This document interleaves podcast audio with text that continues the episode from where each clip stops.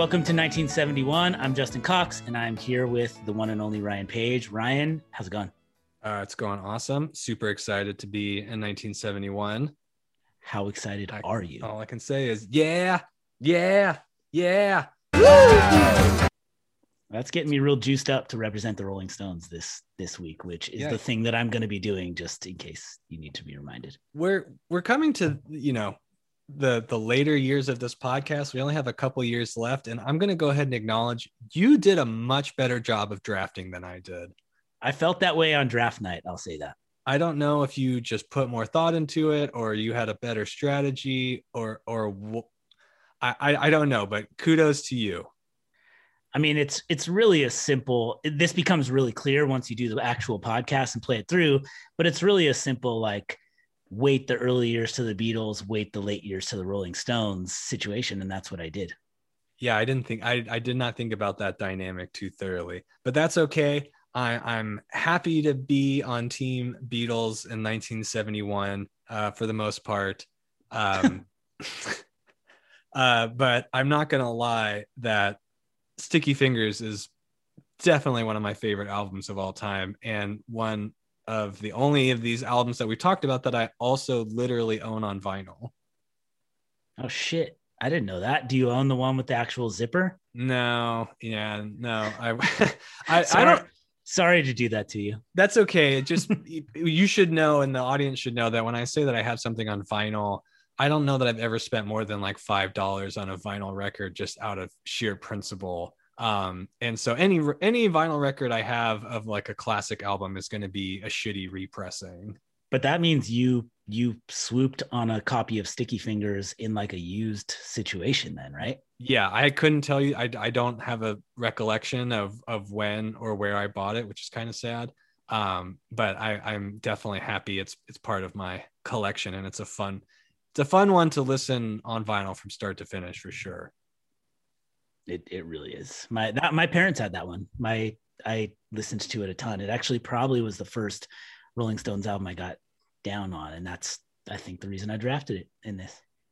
Okay, so a question I have that I'd be curious what your thought is. If you were to give one, if you were to say like, "Hey, you should get into the Rolling Stones," and you you could only give one album to a person who wasn't into the Rolling Stones, what would you give? It would be this one, no doubt. Like definitely this one. I mean, because it's an album uh, almost totally made up of just barn burner jammer like classics. All to, i mean there's there's a couple of misfires on here to me but yeah th- there it, it wouldn't even be a thought. Like i'm not saying that necessarily makes this the best rolling stones album but easily the most accessible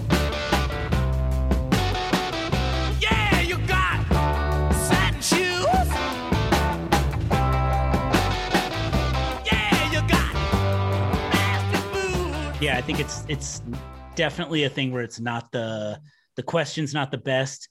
The thought is like if you were to get someone into the rolling stones and show them something awesome it is this one. Like it because exile is extremely good in all of its own ways but you would that would not be the one you give to someone who unless you know No. that they love that kind of thing or something. And then we thoroughly covered let it let it bleed and uh Beggars Banquet they have their big moments, but they also have their like you kind of got to be a little bit of a Stones head already to like appreciate them. yeah And this one, this one gives you the most. Exile on Main Street is like a classic example of you, you if you gave someone that as their first Rolling Stones record, you'd be doing them a huge disservice. Totally. You have to have the context of the rest of their you don't have to listen to every Stones album, but you have to have some context of their other music before you can get to to that album. Um so that that leads me I have a question for you, Real- Justin. Real quick before that question, just because I know I want to lean fully into Sticky Fingers right now. What are the three Beatles solo albums that are going to come after this? Good question. Uh, so Paul McCartney put out the uh, album Ram. John Lennon put out Imagine, the album, also featuring this the song Imagine. Exciting. And Paul, Paul McCartney, um, actually, to be extremely accurate, Ram is credited to Paul and Linda McCartney. That um, so if you're trying to find that on a music service, make sure you include Linda. I guess. Uh, and then the band Wings, which is also you might as well just call Paul and Linda McCartney, um, put out the album Wild Life, which was the first album from that group band persona, whatever you want to call it. Awesome. All right, hit me with hit me with the question. Did you ever wake up to find a day that broke up your mind, destroying your notion of circular time?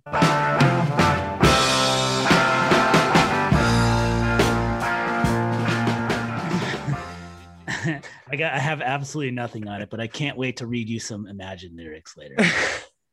I'm not I'm not dumping on that song. I I honestly want to say in one of my grand proclamations that I think Sway is the most underrated Rolling Stone song of all time. Um, at least in my mind, no one else knows this song except for me. And uh, I don't understand why it, it isn't. I, I'm not saying it's up there necessarily with Brown Sugar or Wild Horses, but um, I, I- I think that song is is awesome.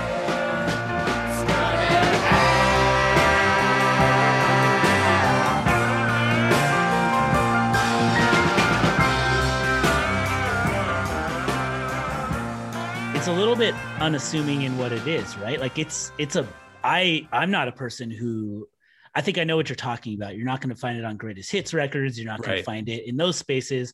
But I loved that song. I've really loved that song. It's one of my favorite songs on this record, and I think it's a little a little bit of what you got to with uh, last week with um, "Let It Be." It's like "Get Back" is your track one, and Two of Us" is your track two. Like "Sway" as a track two is so good. It's such Yes. a it's a perfect follow up to that. It feels like it, it's it's in keeping with the vibe that is being set by Brown Sugar, but it's it's this other thing. It's it, there's no way like Sway is not trying to be a single or anything. it actually even kind of kicks it up a notch because really brown sugar when you listen to it is actually a little bit more mid tempo than you might think Com- you know compared to some of these other hard rocking songs like brown sugar is actually a little bit more staid than you might remember it um and, and so in actuality like sway almost kicks it up a notch before you bring it back down with wild horses Yeah, Brown Sugar, Sway, Wild Horses, Ooh Baby. They do this. They literally do this on three albums in a row. Like the first three tracks are three like like full on like clear cut single. Next song, although although you'd swap the or swap the order of track two and three on this one, but like Mhm. you get you get this the acoustic open space song, you get the kind of like jammy song, and then you get the big radio single. And Yeah, don't you think if it was if they're really aping the "Let It Bleed" Beggars Banquet formula, that they that you got to move would have been track two. Yeah, one of those kind of like very, very bluesy, like plucked out acoustic. Yeah, I, that's true. Yeah. Um, I I Either- mean, this album just speaks for itself. I honestly think, with, for whatever reason, we talked a lot about how those Beatles concept albums, the concept is just not there, and I think of either of these two bands, this is almost the most consistent uh, of a concept album. And I know it's not called a concept album, but just hear me out on this. I think this is a concept album, and the concept is uh, kicking ass and taking names. and you're, you're not going to find an argument here with that. Um, and might I remind you that I'm the person representing this album that is kicking ass and taking names. Not that you have any uh, choice in the matter, because that's what it does. All right, so okay, so let me let me take sticky fingers down a peg then. I, so I, I hope I hope you go to Brown Sugar, and I know. I, Uh, well, let's go start with side one, track one. Uh, we talked as as recently as last year, or I guess it was two years ago at this point, how um, Mick was doing a great job of channeling the blues and sort of marrying this British singing sensibility with this old school blues kind of soul style singing, and um, he he's gone too far. Um, he brown sugar is the musical equivalent of hanging out with a bunch of black guys and then just casually dropping the N word in conversation with them. And it's like, whoa, no, you don't you don't get to say that. What? And don't take my word for it. Mick Jagger doesn't sing a lot of the lyrics for this song in concert anymore, or even like almost immediately after this album re- was released, he was already changing the words to less controversial things. Damn, I didn't know that. That's that's uh all right. Well, so you you you like last week when we talked, you were like knee deep in the Jan Wenner uh, book about John Lennon, like extended interview.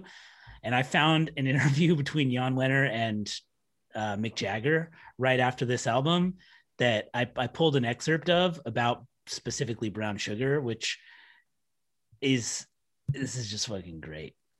It says, This is one of your biggest hits, a great classic, a radio single, except the subject matter is slavery, interracial, interracial sex, and eating pussy. and then Mick interjects, and drugs. And then in parentheses, it says heroin. That's a double entendre just thrown in. Brown sugar being heroin, Jan Wenner asks. Brown sugar being ther- heroin and, and then Jan Wenner interjects, and pussy.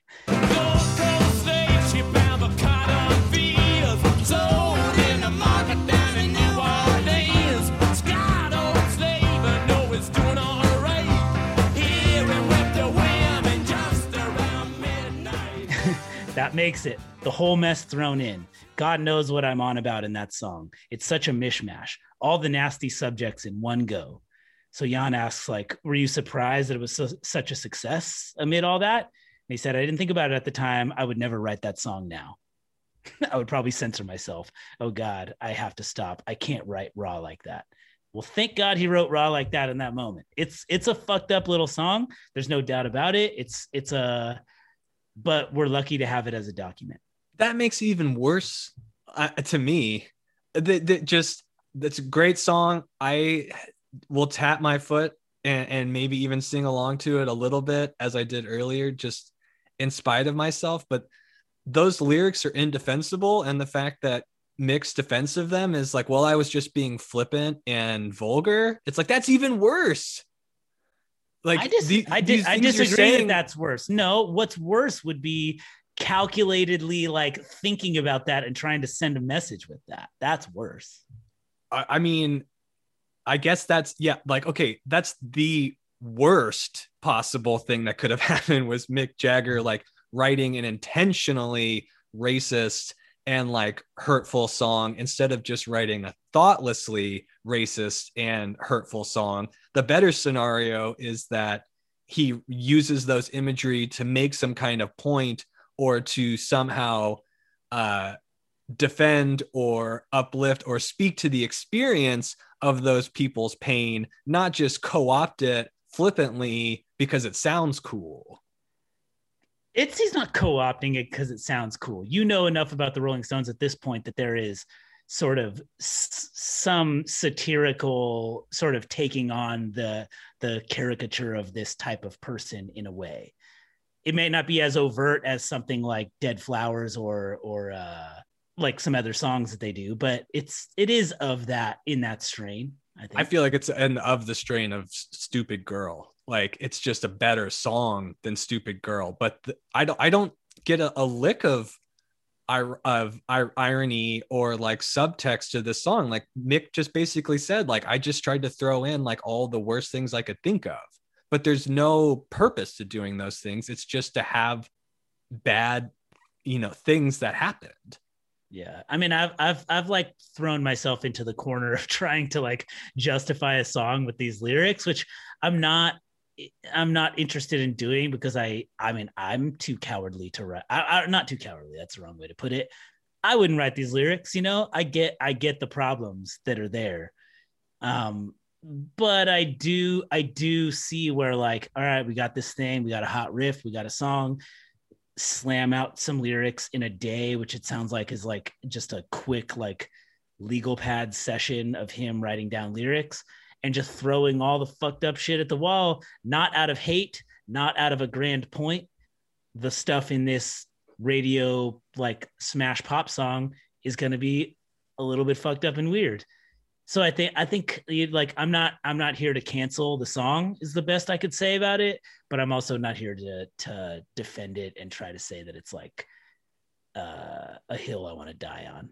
I'm I'm not coming on here trying to cancel Brown Sugar. I'm not saying I don't listen to that song and that I don't enjoy that song.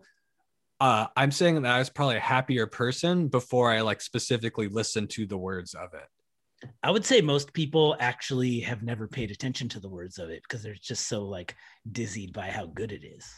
Like I always knew as an adult that you know that Mick Jagger had dated women of color and that it was, you know, brown sugar is is you don't have to be a genius to to figure out that metaphor but just reading the lyric sheet it's like this is this can makes this more of an awkward listen sometimes. And and it's more of a credit almost to brown sugar that it's such a good song that i i'm just forced to to completely ignore that whatever. And obviously mick is not he's not sitting here championing and being like this is my li-" like there there is something to be said for like I I'm I'm sorry this was like kind of flippant but also like that's just the song. Yeah. And well, like you don't you don't find anything like a little bit alleviating or interesting about the fact that he says the subject matter is slavery, interracial sex, eating pussy, and then and then Mick Jagger interjects with and drugs, a type of brown heroin. Like that to me, that to me takes the whole thing and like kind of is like these are just words on paper. They're not as much they're not as like concertedly about this specific thing that you could easily read into them being about. I I hear what you're saying and it and on one level it makes sense but on another level like this is America and any I'm and maybe this speaks to uh, the cultural differences a little bit but anytime you're invoking the image of slavery in a flippant manner like that's a lot like that that's a lot. It's one thing to like invoke uh drug abuse like heroin in the flippant manner. There's a lot of people whose lives have been ruined and and a lot of pain caused by heroin abuse. Um, but mick jagger had some kind of firsthand knowledge of that. If you're going to invoke the pain and hatred of slavery there's got to be a better reason or more of a broader message than just like naughty things. You are, yeah, you are, you are right about that. I, I'll take that. I'm sounding to myself very holier than thou. Um, and I'm just trying to make clear that I'm trying to poke some kind of holes in this. and that's that's just an easy one. That's just a softball layup. it is, it is like something, something about the like s- stupid girl is is clearly idiotic, right? Like it's idiotic and it's kind of a, a middling. It's a fine song, but it's whatever. Brown Sugar is both a better song and touch like hits a more delicate nerve in a way. And i think I, I don't know i think it's sent us into uh waters that this podcast has not sailed in before. Um, sp- speaking of uh, racial appropriation, so another one of my complaints, or maybe better qualified as nitpicks about this album, I searched high and low, and I could not find a songwriting credit for Otis Redding on "I Got the Blues," which is confounding to me, um, because uh, maybe Otis Redding didn't write that song, but that is an Otis Redding song. it's like deliberately aping an Ot- otis redding but is not necessarily a cover song right it's not a cover song. It's an original song that's credited to Mick Jagger and Keith Richards. But go listen to the the Otis Redding song "Cigarettes and Coffee" or "I've Been Loving You Too Long," and it, it's there. There's aping and then there's stealing, and like even down to the like horn section on on this song, it sounds exactly like an Otis Redding song, except to be quite honest, like not nearly as good. as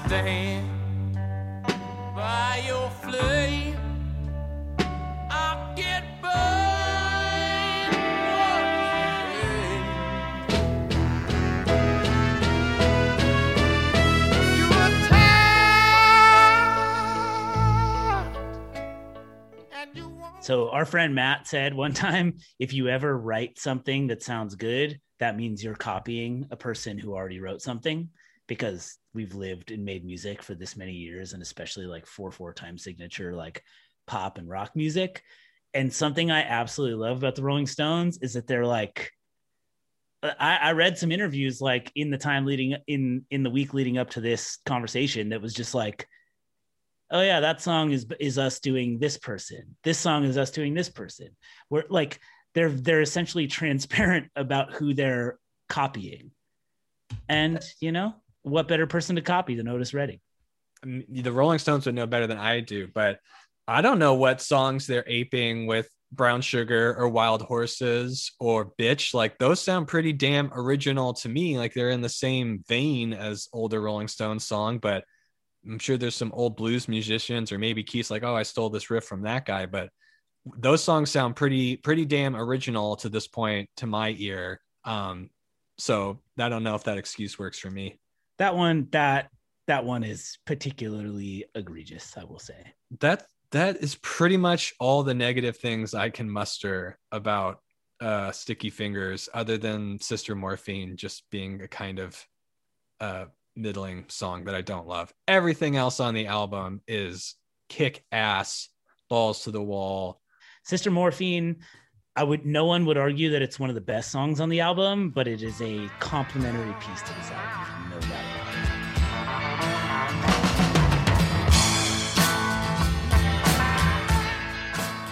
Um, and I also think something that's important to me about this record or, or conceptually is that I, I, I, John Lennon has done a lot of shit talking over the past few years to the Rolling Stones, um, and maybe sometimes rightfully so, but he's certainly not been shy about his opinion that the Rolling Stones just copied them and just like put out the same album as them six months later. And I feel like this album really puts the lie to that. Like, this has nothing to do with the Beatles. It's no way influenced by the Beatles, and it's as good as any record that the Beatles ever put out. So Eh, you can put that shit to bed if you think like, well, yeah, the Rolling Stones can only make quality music, or you know, just they're just waiting to hear what the Beatles did. Like I, that, I don't know if that how long that's been not true, but this definitely puts the nail in that coffin.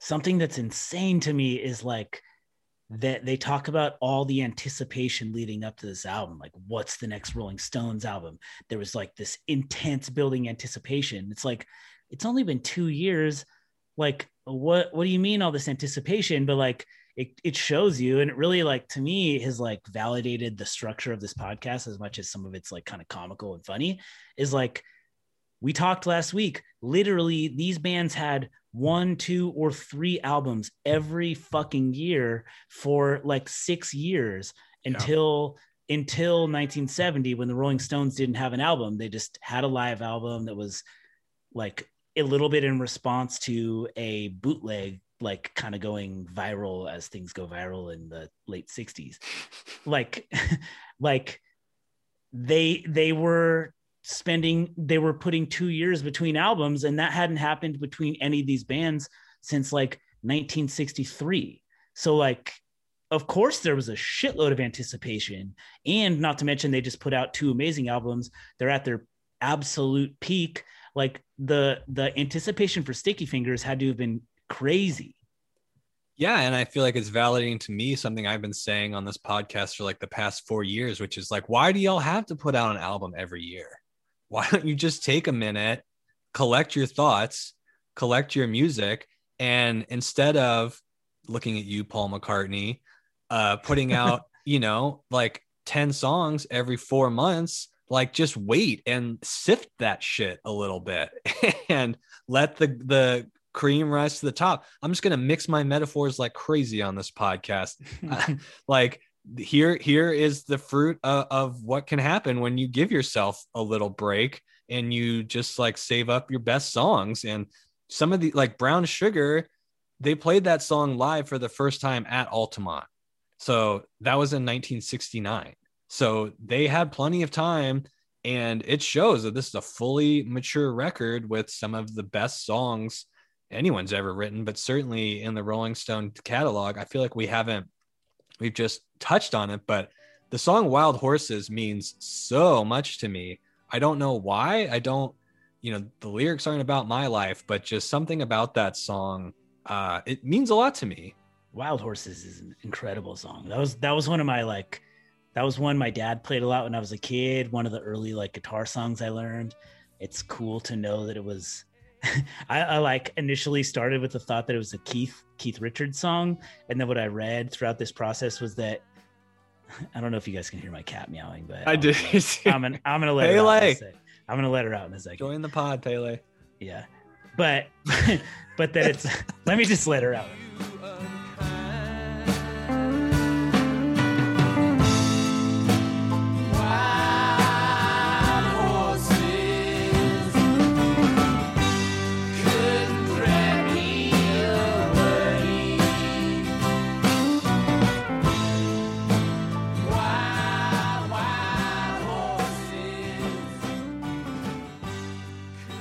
Yeah, so Wild Horses, a funny thing that I read was that like it's attributed to Keith, like people think of it as a Keith Richards song, but Mick says that Keith wrote the melody and the phrase wild horses in quotes, and that uh Mick wrote the rest of the song. Just funny to me. I, I don't think. Do we even need to talk about "Can You Hear Me Knocking"? Like, if if I need to explain why that song is is great, like I don't know. I don't know what we're doing. No. Don't need I- to. I mean I- it, it rips. Just insert a cool clip of uh ripping here.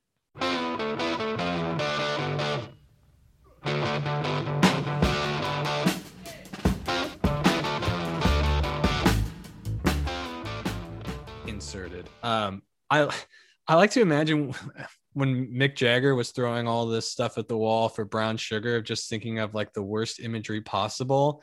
Then he got to the end of the song and he was like, "Yeah, but the name of the song Brown Sugar is still pretty tame. I know. I'll write a song called Bitch." this will really get my like potty mouth across. it's another it's another rip roaring tune though and it kind of fits with your thesis of uh like them like fronting track one side a track one side b always with with those kind of songs. Yeah, this that's this is a definitely that classic arrangement on this album. yeah. Bitch like what i have to say is that bitch like i love it. I really love it. It's like a song that i really like a lot so i want to make sure like i make that point extremely clear. But in in the way that i like burned ringo's like uh um lounge act album last week the it's the moment it's the moment on this album that i would like dial back the horns a little bit but i Really? know for a goddamn fact that's that's me and my sensibilities and that's it that's it I think I I I'm happy with the horns on bit. Something about them coming in feels very triumphant for me, especially because then when the the vocal line starts matching that part and they're just kind of being like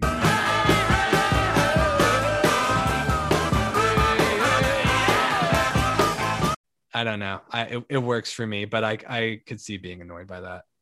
I mean, now that we're just going through Moonlight Mile is is a great way to close this out. Um, and is also a song that I love and means a lot to me. Moon, Moonlight Mile is very much in the spirit of uh like those previous albums too. Start with a bang and they start with a bang in a way that's like they're all kind of very different from each other, you know? Like Brown Sugar, Gimme Shelter and Sympathy for the Devil are very different songs, but they're standout rock and roll like kind of beasts. And then they all end with like what is essentially like a church hymn, like a like and Moonlight Mile is that. Moonlight Mile is an awesome ending to this album. Yeah, what I love about Moonlight Mile too, especially because it has the word moonlight in it, is it really sounds like a song. You can just imagine the Stones or just Keith and Mick like on a porch at night after everyone else has gone to bed or like out around a fire and like Keith just starts strumming out this like, you know, thoughtlessly like a a chord progression and then all of a sudden Mick starts singing and this whole song comes out. Like that's what the song when I listen to it, that's what I'm imagining is it's sort of like the end of the night, the night's winding down and then, you know, this this just sort of swells up and comes out. Yeah, it feels very organic in that way. It's just it's a cool song. Um, I do I do want to like make clear, like I didn't say much about uh, Dead Flowers, but Dead Flowers is basically one of my favorite songs ever. It's my favorite song on this album and is one of my favorite songs ever. It's like it's the ultimate uh, Mick Jagger playing sort of country rock music to me. Yeah, it's similar to that sort of country honk vibe where it's just super fun to sing, especially the chorus parts. And he's kind of crooning on it, and everything about it is just pitch perfect and fun.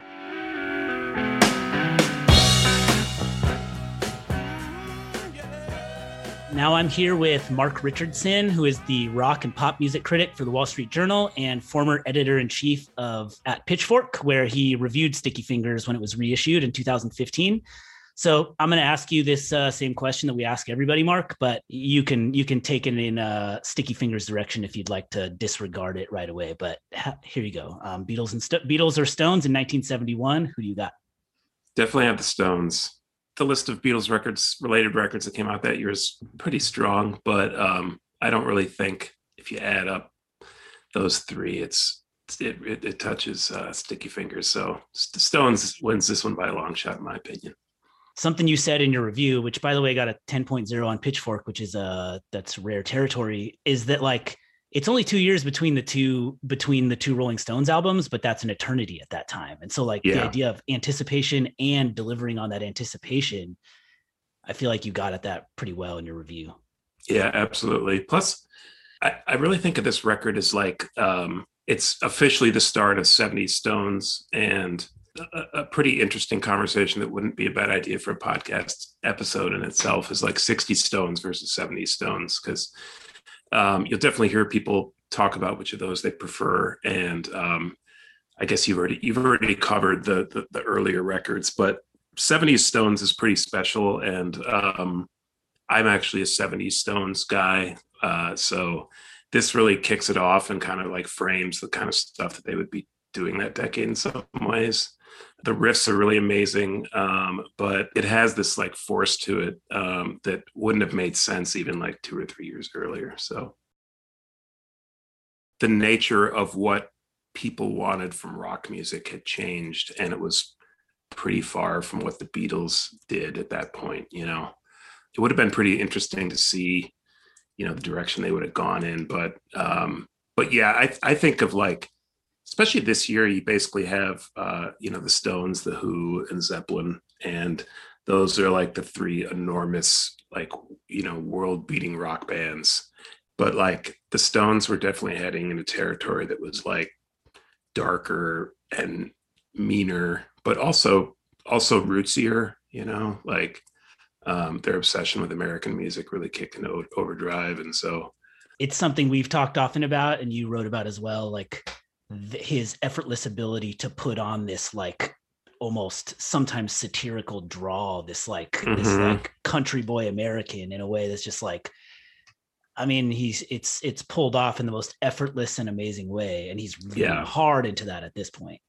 yeah. And, you know, weirdly, like no, nobody else could really get away with it um, because that, that was the thing that was so interesting about Mick Jagger, really like all the way through the Stones uh, history is his, his level of sincerity is not always, always so easy to ascertain. There's always like a little bit where you can't really tell if he's like, is there an element where he's making fun of country music a little bit, even though you know he loves it? He's or is he making fun of the fact that he's like you know a guy from London who's singing country music, or um, and that extends in other genres a bit. He's I think of him as someone who seems very aware that he's an interloper in some ways, but his actual passion for the music you know genres in which he's working is so strong that that like carries through. But that that gives him a different quality than um you know even other even other british singers really like he's he's really like kind of a very unique in that way There's no comparison here, but in the previous year, Ringo puts out two solo albums, and one's like a big band Sinatra style one, and one's a country one. It's it's like I mean, you would never expect Ringo to do what Mick Jagger would, or, or do something on the level of Mick Jagger in that way. But I mean, it's like it's basically it's like put a, a little kid putting on a cowboy costume. yeah whereas this is like you know one of the if not the biggest bands in the world you so i had this conversation last night with ryan about a lot of a big conversation about this album and the beatles stuff and like found ourselves in the little tangled web of brown sugar which you you address Yeah. in it like this is this it's incredible that a song is that big but then you sit down and read the lyrics and it's like i think you said it gets more pro- problematic upon inspection or maybe you didn't use that that wording but like i found myself in this mode of like i'm not here to defend brown sugar but i'm here to try and explain brown sugar but then as i do that now i sound like i'm defending it and Yeah. i don't know how uh, how do we talk about that song I know. Yeah, it's it's also interesting because like the context it emerged in early 70s. Um, of course, that was a very long time ago now. And but it was even questionable at the time, and some people thought it was offensive at the time. Um, and now it's kind of so I mean, if, if you really look at it, it's so over the line offensive in 2021 that it's it's it, it, it just wouldn't cut it, you know. Um, and I think it would be dismissed out of hand if it came out now for sure. And you don't see a lot of people covering it or anything, you know. yeah yeah Um, so you know, it's interesting. Like I, I've never, as much as I love the Stones, like I don't really listen to them for lyrics as much as I might some other artists. So, um, you know, I remember being pretty conscious of Brown Sugar for a while before really thinking about what it was about um, or what the words were, even though they're not not muffled or hidden in any way. Um, so yeah, it's weird. I mean, I if I if I play this album, I can certainly there's things about brown sugar that I can enjoy, but I probably wouldn't put it on around people I don't know and say like, "Hey, check this out! Isn't this great?" you know what I mean? It's like the time is long long past for that. So um, so it's it's you know like Mick Jagger didn't care then, and also you know he this he ran up against this in other ways. Like he'll come up against it when you talk about Exile on Main Street. I mean, there's a couple of songs on there that are pretty questionable in terms of lyrics too, and then um, also some girls. And he just he just never really cared, you know. I mean, that was kind of like his aloofness was part of what was so interesting about. He just wasn't really. Cons- he was just kind of like considered himself above all of that, um, which you know is is problematic in its own way now. but he just was just didn't care about it. He's like, if if if I mean it in the right way, I don't really care how other people think yeah think about it, you know. And um, that that definitely started with this with this song. Um, and so yeah, it, it, it's a tough one. I mean, it is one of the ones that got so overplayed on on like rock radio that it's not.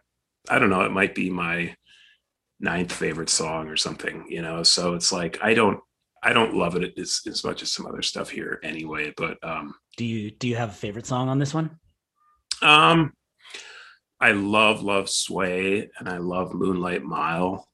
And I really love the groove of Can't You Hear Me Knocking and um, the extended jam. And I mean, that, that was a song where, you know, so like there were some big singles in this record. And so as a kid, I, I heard the songs on the radio. But then when I finally got this album and heard a song like Can't You Hear Me Knocking, like the riff is so amazing. And I love how they stretch it out. And, um, it's pretty stacked. So there aren't there aren't too many weak ones on here. is this like the band's peak or would you and also would you say it's your favorite of their albums or would or are there other rolling stones albums you'd give a 10.0 if you were reviewing them Yeah. So I think you can make a very, very good argument for this being their peak. Um, the argument in favor of it is the diversity of it and the great songs that are on it, the amazing production.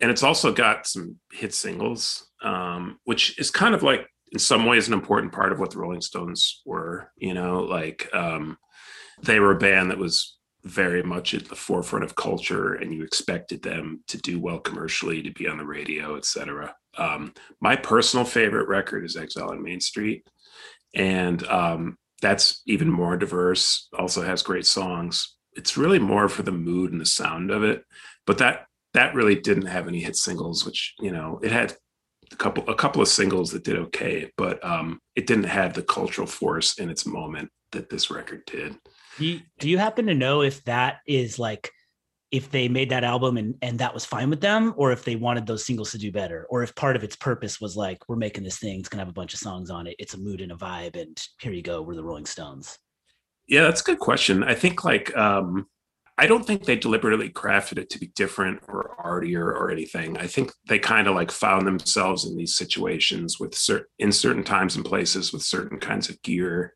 in certain frames of mind, which with definitely a lot of drug use at that time. And I think that's kind of what happened. And, and you know, on a base level, it was like Jagger and Richards writing songs, you know, trying to put things together. But then if they had something that was just a fragment or an experiment, they kind of left it in on that record because it was two two albums and they could. Um, whereas a record like this, they you know they made it tight. Awesome. Well, anything you feel like I had that you'd want to say before I let you go on this in relate in relation to Sticky Fingers? I appreciate you coming on. Uh, you know, it's also got uh, one of the great covers in rock history. So um, I do have a copy with a zipper on it that tends to dent the record that's you know to the right of it. But I um, never that's, thought of that's, that's all. Yeah, it's it's all part of the fun with this one. But yeah, it does does make a little indentation in the other record just because of the it sticks out. But um, yeah, gr- great great record and uh, very strong entry in, in your project. I think. Very cool. Well, where can people find you and your writing and follow along? So the best place is uh, my Twitter, which is at Mark Richardson, and I usually post uh, almost all about music, but I also post uh, links to my pieces and so on. So that's that's the place to find me. Excellent. Well, again, thank you a ton, man. Yeah, thank you so much. I've got a feeling, a feeling deep inside. Oh yeah. What what is your like prior to this podcast? What was your relationship with Ram? So that's actually I'm glad you asked that because my ex- my experience with Ram is that I probably spent a good chunk of my life having never even been aware of it, like probably up until like my maybe even my late 20s. And then I remember reading something talking about Paul McCartney's first album, the one we listened to last week, and Ram. And I saved them on Spotify. Like I very demonstrably like recognized the covers of them, had them in sort of like a rotation shuffle, and was like, oh, maybe I'll get into these. Like people are saying interesting, saying good things about these. And and I I never minded them, but I never fully attached to them.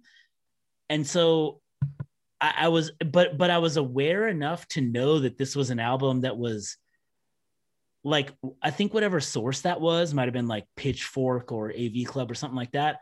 I was aware enough that it was like this is a cool album now type thing. Mm. And now this week I've spent a lot of time getting fully into like how and why that is both in reading and listening. Mhm. But it my my experience with really really connecting with the specific songs I will say was this week. But I have heard those songs and I have had that album saved before, but far, far, far from the way I've listened to like the Beatles albums and Rolling Stones albums up to this point, you know. mm-hmm. What about you? Um, mine is a, a little bit more windy. I think I remember when I first heard this, but I think when I was in college and I went through my sort of initial deep dive phase into the Beatles and sort of going beyond the surface level of the the mega hits that everyone knows. And at that time, I was definitely firmly in the Paul McCartney camp. And so I was sort of listening to all those records, and then I was like, somehow or another was like, oh yeah, well, I'm gonna listen to some of Paul McCartney's solo stuff. And I just landed on Ram. I didn't really listen to a ton of that other Wings stuff or even his first record. And I just really liked it. I just like, yeah, this is Paul McCartney. This is what Paul McCartney sounds like. It's a you know, it's a, a little bit slight, but I didn't overthink it too much. And I was just like, I enjoy it. I like it. Um, and one of the things that's really funny about it to me, I seem to be very much alone in my love and enjoyment of the song Uncle Albert to the point that uh, I want to give a shout out to my mom, who is the person who got me into a lot of this type of music. And um, as, as far as growing up, she, she was always kind of in this mode of, of 70s singer songwriter stuff and, and probably more of a Paul McCartney type person. And I can definitely say about Ram that it was in my life enough that I had multiple conversations with my mom about how she hated Uncle Albert and how she hated that song and could not stand it. Um, and I don't, I don't know that I could name any other song specifically that my mom hates. Uh, so shout out to my mom and her hatred of Uncle Albert, but I really enjoy that song. And then you know, we talked on this podcast and on the After the Deluge podcast about the difficulty and sort of trying to get yourself in the mindset of the people that were there listening to it when it came out in 1971. They didn't know what was going to come after it. They, you know, had recently experienced what came before it. And this podcast has kind of been a great way to get in that mindset, would you say? It does because you're just in the album. You're, you're just in the year you're in, and like I'll get to like if you're like aggressively listening to like literally Let It Be and six or five or six solo Beatles albums and a Rolling Stones album in a given year, you're not looking ahead. You're in the year you're in. You'll get there when you get there, and that's Mhm. what is happening when people are listening to music in real time. So yeah, I totally agree. so where I came out on this was I I started listening to it this week, ex- being like, I, yeah, I used to listen to Ram all the time. I could probably sing you half the songs on there. I really like it. And then having just listened to Let It Be and, and really enjoying some of the the solo stuff from from 1970, I was like, ah. and then like reading some of the contemporary reviews of it, and like Robert Christgau and Jon Landau are really hard on it, like really. And I was sort of like, maybe this is maybe this isn't that good. I'm kind of not enjoying it that much. And then tonight, like before the podcast, I like threw it on one more time, and I can't. And I was like, you know what? Fuck it. I love Ram. Like I don't give a shit what you say, Robert Christgau, and you guys can mm-hmm. complain and be saddle bastards all you want. I kind of feel like a lot of those guys had it in for Paul McCartney, or were certainly like not trying to meet him where he was at. And and I feel like some of those guys were not fair to, to this era of Paul McCartney. Damn, that is that is a winding road leading all the way up to tonight. Yes. I, I've, I've made my final. I, who knows? It might change tomorrow. And I'm not saying that there's not things to complain about on here. It's definitely slight. It's definitely cutesy in the way that Paul McCartney does. But That's fuck it. Like this is. It seems like he's making the music he wants to make. Like who cares? Yeah, the the the Jon Landau pull quote is Ram is the nadir in the decomposition of 60s rock thus far, which is I That- think the the. Landau quote that I pulled was Ram is lacking in depth, purpose, and conviction. I, I don't know. I don't know what was in Paul McCartney's head post Beatles. Or like it's interesting how people respond to big things in their life. And to me, the idea that Paul McCartney responded by making that solo album in secret out in the country all by himself and then making this, it is so much more interesting than what when a band dissolves and the lead singer makes a solo album now, or really for the last 30 years, or even then, you know, Yeah. like you're way better off to make a weird and divisive thing than like a extremely boring, just like here, I just need to try and keep my career afloat thing. Like I love it. I I, I like I I well, I say I love it. I love that he did it the idea that I love Ram, I, I can't say that. My where I land on Ram is that like it strikes me as the kind of thing that was like poorly reviewed at the time and seemed weird. And then is it's a very easy thing to look back on fondly now. Like it's good that it's interesting and different, but it's neither as bad as critics said at the time, nor as good as like the kind of cool people who are rehabilitating it now would like to say it is. Yeah, I, I think I totally agree with that. I kind of like want to go back to the place that I was in with it, which is like contextless, just like this is a pretty good album. I like these songs. It's got a good feeling to it. I didn't, I was not listening to Ram in conversation with Imagine.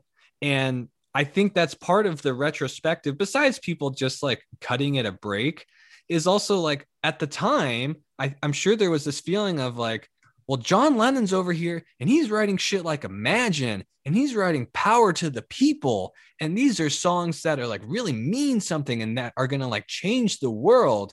And Paul McCartney's over here talking about fucking Uncle Albert. Who the fuck is that? We're so sorry,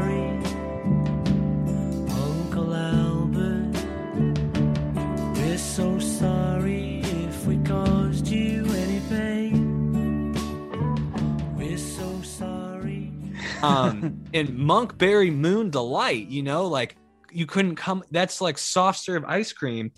And i feel like with the benefit of hindsight 50 years later it's like yeah that john lennon stuff amounted to nothing.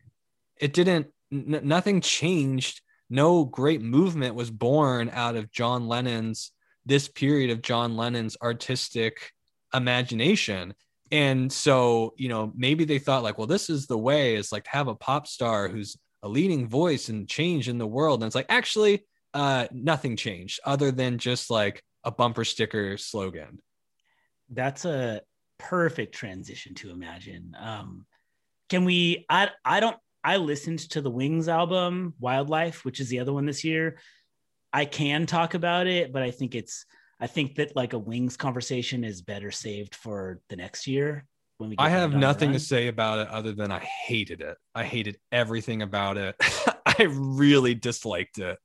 To me to me i didn't i didn't have that level of active hatred. I thought it was whatever. It was fine. It was that that that was it. Like it it it had like i liked the song love is strange had a nice little groove i liked but like really not much. It kind of sounded to me like it kind of sounded to me like a shitty version of Creedence or something in a lot of places hmm. i don't know a really either way let's let's save we'll save all right so wings put out Wild Life this year we've talked about it and then we'll come back to you when they put out band on the run I will just say is it felt like it felt like they were tr- trying to annoy me.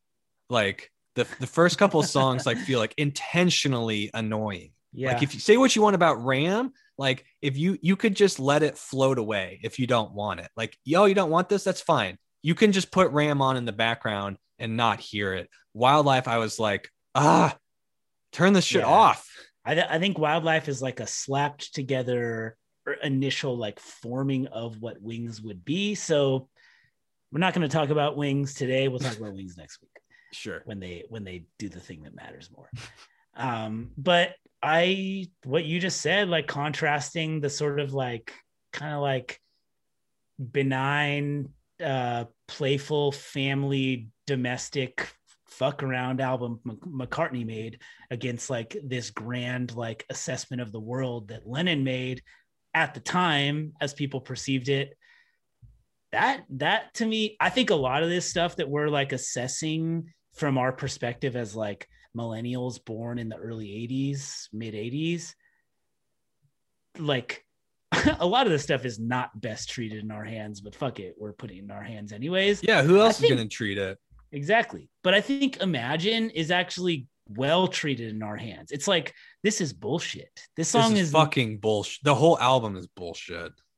i actually don't think the whole album is bullshit i'm not You're I'm right. I like Oh Yoko. I actually don't. I, I I like more than that. I'm pre- I'm prepared to defend a lot more than that. Actually, to me.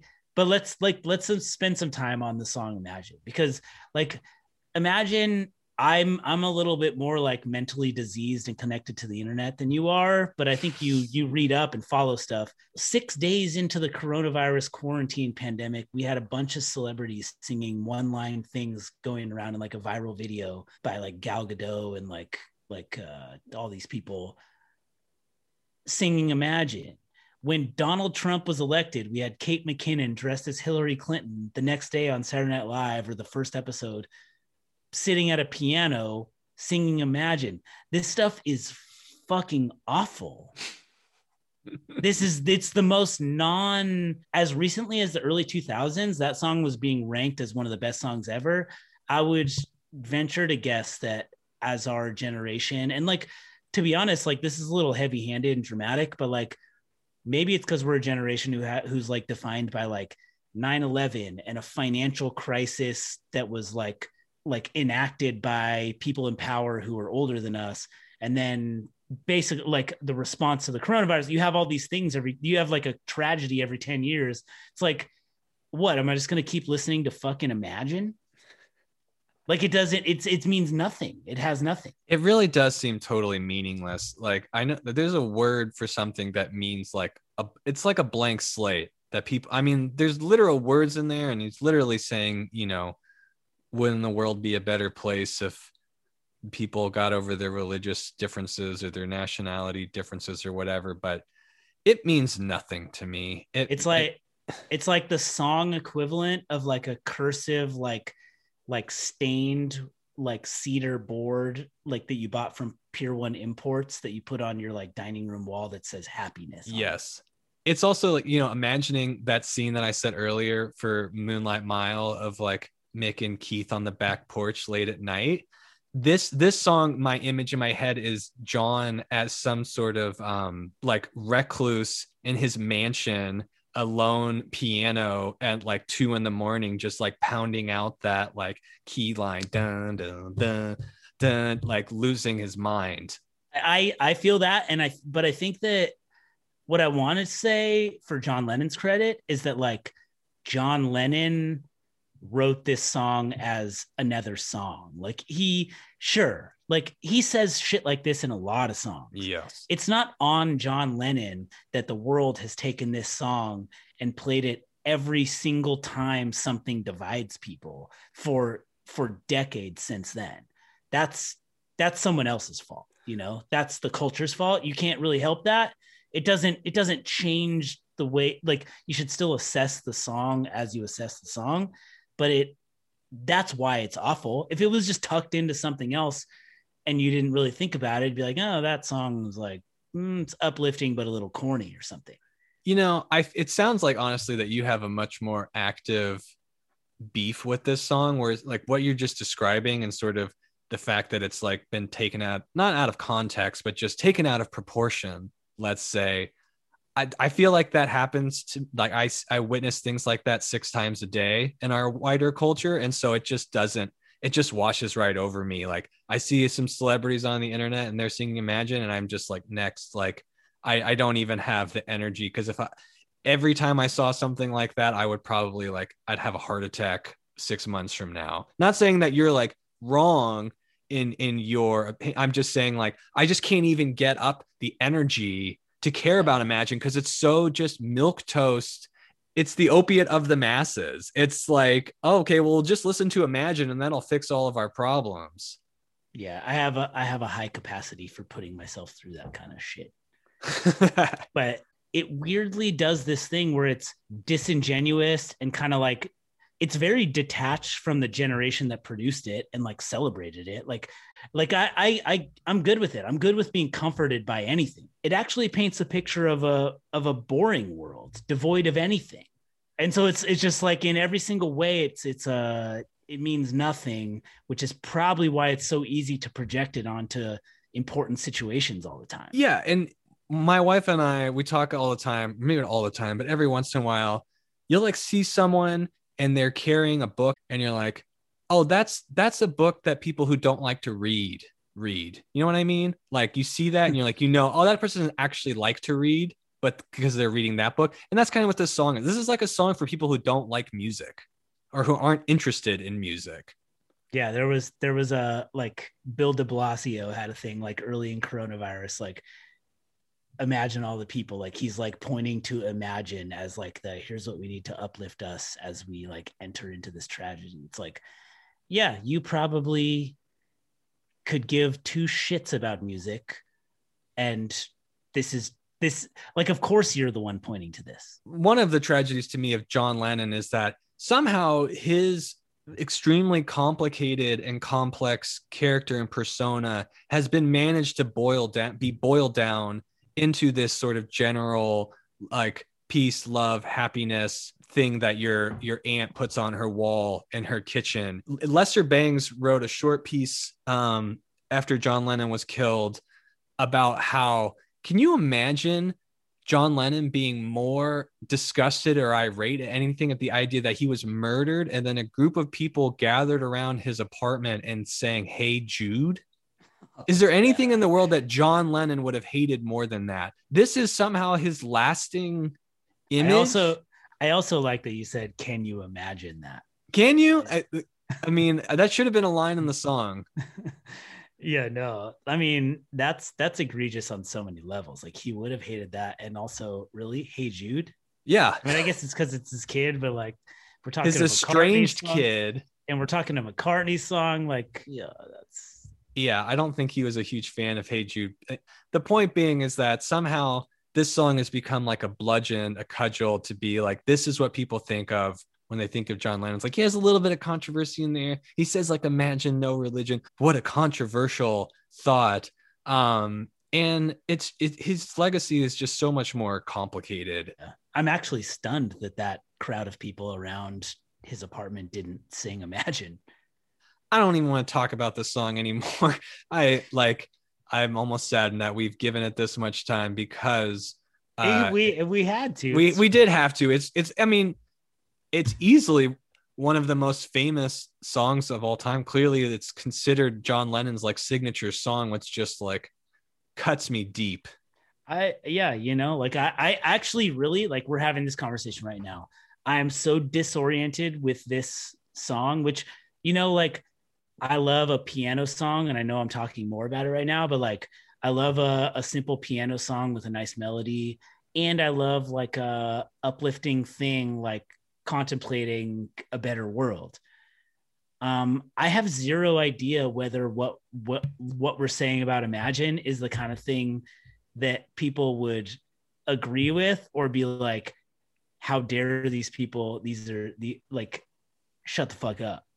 I have no idea. I really have no idea. Like I because I'm- as recently as the early 2000s, this was like one of the top songs in the world. But I genuinely do think like we're at a place in the world over the last 20 years that this is this is uh, like people's sensors are up that that read this as nothing I I, I, think- wasn't I really wasn't being flippant in that I think that people who care about music and people specifically who like the Beatles and care about the Beatles, I don't think that they are huge lovers of the song. I also just want to be clear that like there are probably people listening to this podcast who really like that song. I respect your opinion. Um, that is like a totally valid opinion that I don't share. So I'm not gonna try to go around and say like nobody likes this song, no Beatles fans like this song. But in my imagination and conception of the world, the people who really, really like this song and it means something to them are probably not listening to music podcasts. quite possible but I know. could be totally wrong. I honestly don't yeah, know. I, I I don't know either. Um, what I will say though is that I brought that energy that I described of Imagine because I would tell you that 99.9% of people, 99.99999% of people who know the song Imagine have not listened to the album Imagine. That is, those are two very disconnected things Absolutely. you know? And we just spent all that time talking about that song.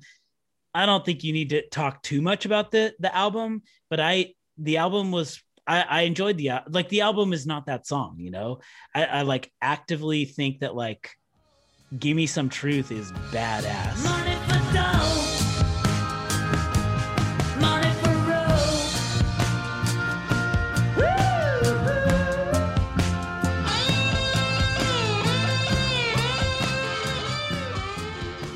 give me some truth how do you sleep oh yoko crippled inside i loved those songs Man, see, I mean, you heard me on last week's episode, like put Plastic Ono Band above All Things Must Pass and like repping for that album. And I really like that album. I did not like this album and quite a few of those songs. Uh, I just, I found the whole thing to be kind of posturing. I found it to be boring. Um, Crippled Inside to me is like, was a Paul McCartney song that just had John Lennon lyrics. You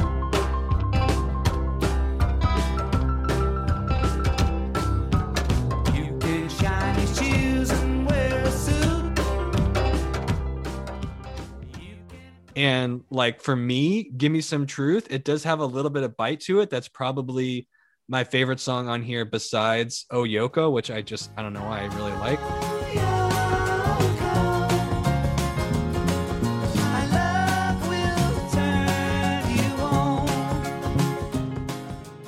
Um, but give me some truth is like the kind of song that like the lyrics are like something a high schooler would write, where it's just like politicians bad, they lie to me, blam blam. blah." Like i'd say that's that's a characteristic of this period of john lennon.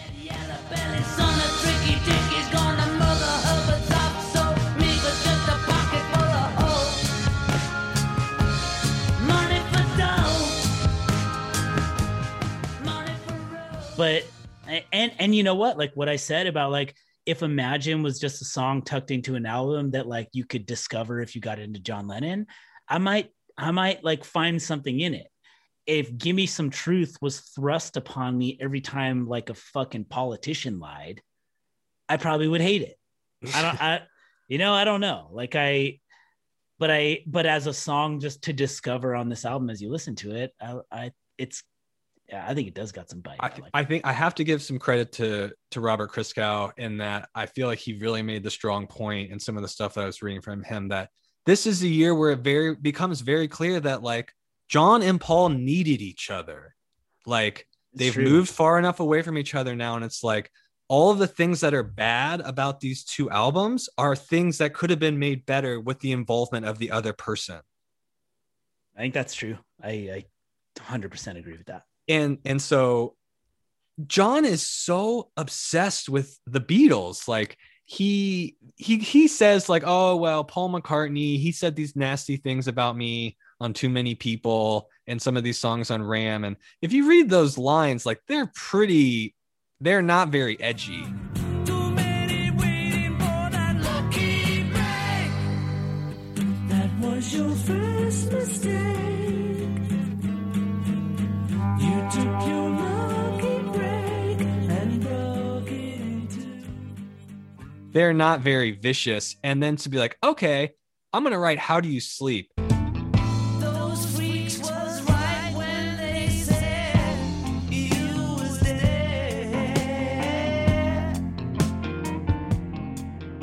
You know what How Do You Sleep is? It's the the musical equivalent of a ex-girlfriend leaving you a, a voicemail on your recording machine. that is the tenor of that song. Like it's it's it's someone flicking you with their finger and you punching them in the face.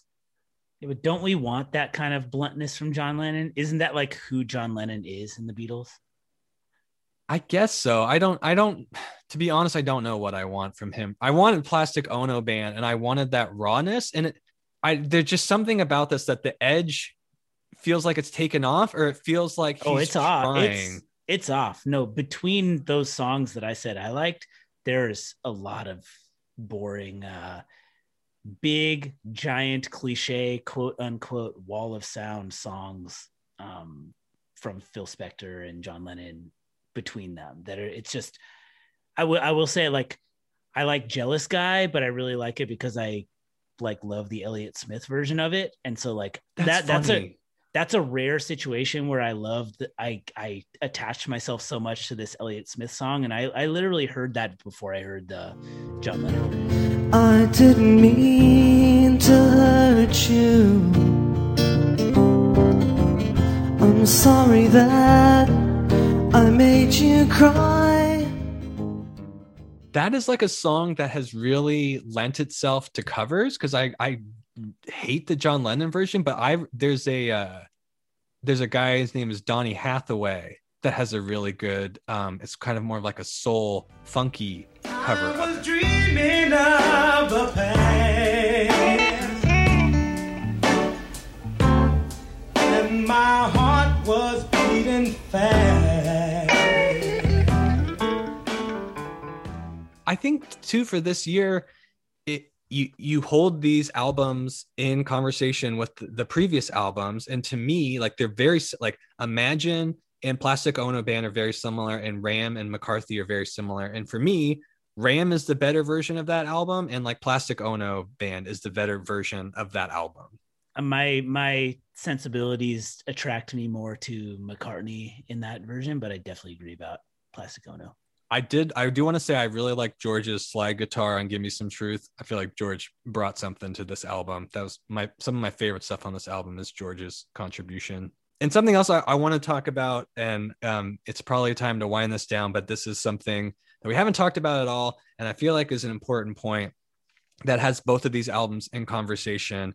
Is um, I really like Linda McCartney. I like her voice. I like her contributions on Ram. I think she's like she's obviously not a, a great singer or whatever, but she has something and she adds to those songs. And do, well, first of all, agree or disagree? Where are you at on Linda? I fully agree. I either I either don't notice her or find her to be like uh never a negative on anything. And Yeah, I and think usually and I think, memorable. and I those albums are those albums because they're Paul and Linda McCartney making those albums.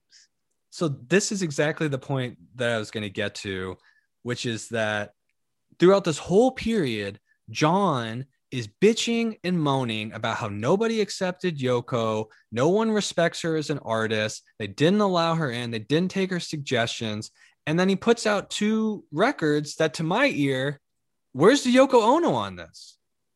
Where you know, these are John Lennon records, this Plastic Ono band. There's I don't he's not letting Yoko co-write these songs. He's not letting her come in and do her annoying screech thing. Like, yeah, they put out those experimental albums that he knew no one was going to listen to and made no dent whatsoever. Like Paul McCartney is like, I want to be in a band with my wife. You know, people people ripped on them. Like people ripped on Linda McCartney and made fun of her relentlessly. And he's like, Yeah, I want to make records with my wife. I like singing with her. Where's Yoko? I, I actually don't have an answer to that question. I assumed she was I assumed she was on these albums because they literally have her name in the title of the first one and the final track on the second one is called Oh Yoko and she was like in the mix with all those Beatles ones. I felt the same way about McCartney. I mean, I really like I can't overstate how much I like respect the first things Paul McCartney does as a solo person outside of the Beatles. It's like, hell yeah, dude, go do that thing with your people you love and people close to you. Go do a comfortable, unique, interesting thing without the pressures of li- like not only being in any band, but being in the Beatles, you know? Like, and he wears it on like on the spine of Ram, it says Paul and Linda McCartney. That's rad. Yeah. So just for the record, Yoko Ono is co- credited as co-writing "Imagine" in the song "Oh My Love." That's it. Linda McCartney has seven song credits as co-writers on Ram, Amazing. and so I just I I, I as I was listening to this record, it really occurred to me like the massive hypocrisy of just John being like, no one takes Yoko seriously. It's like, oh, why don't you put her on your records? You're the one of the most powerful musicians in the world. Why don't you feature her and her musical stylings? Oh no, that that would cramp your style or be bad for business. Huh? Maybe that's why the Beatles didn't want her involved in your records. Whatever you know, people want to say about Paul, and I'm sure he's got plenty of Beatles blood on his hands. Like to probably to his like musical post Beatles career detriment, he was not shy about being like, I want to do this stuff with my wife. and he got he got nailed for it. Ringo says, "I feel sad about Paul's albums. I don't think there's one good tune on that last one. He seems to be going strange." Jesus Christ, Ringo. Yeah, dude. I I honestly until this week I did not realize that Ram was so poorly received. People really didn't like Ram. Yeah, Like, it's cool. It's it's cool that you got to live in that vacuum. I mean, I was a kind of oblivious to it, but People just it seemed like people were just like taking their turns dunking on Paul McCartney. Like, oh yes, this person is vulnerable. Now we can all get our shots in. Paul McCartney takes his licks like now, like he's getting nailed. Like none of this stuff is responded to well in the moment that he does after the Beatles. And then we're going to go all the way through 72 with nothing. And then in 73, he's going to do Band on the Run. And then it's like Mhm. McCart- McCartney's good from there. So yeah that was uh that was super fun this is like a weird year of mismatch of albums i think we can clearly put sticky fingers in the winners camp although people who haven't should give another listen to ram i do think there's a lot to be discovered and enjoyed there especially no one has done more than me on this podcast to dump on the like cutesy artsy paul mccartney stuff does get tiresome at time, but if you can put yourself in the right frame of mind, it's quite enjoyable. All right, Ryan, that was fun. I'll see you in uh 1970. What year are we in? 1972. 1972. Next year, 1972, I'm representing a classic John Lennon and Yoko Ono album called Sometime in New York. I know you've all heard it. uh, and Ryan's gonna Huh. represent a little known album called Exile on Main Street. Thanks to Pantheon for uh, creating a space for us, and thanks to AKG for Man. providing me a microphone. Your microphone sounds so good on this podcast right now. Oh,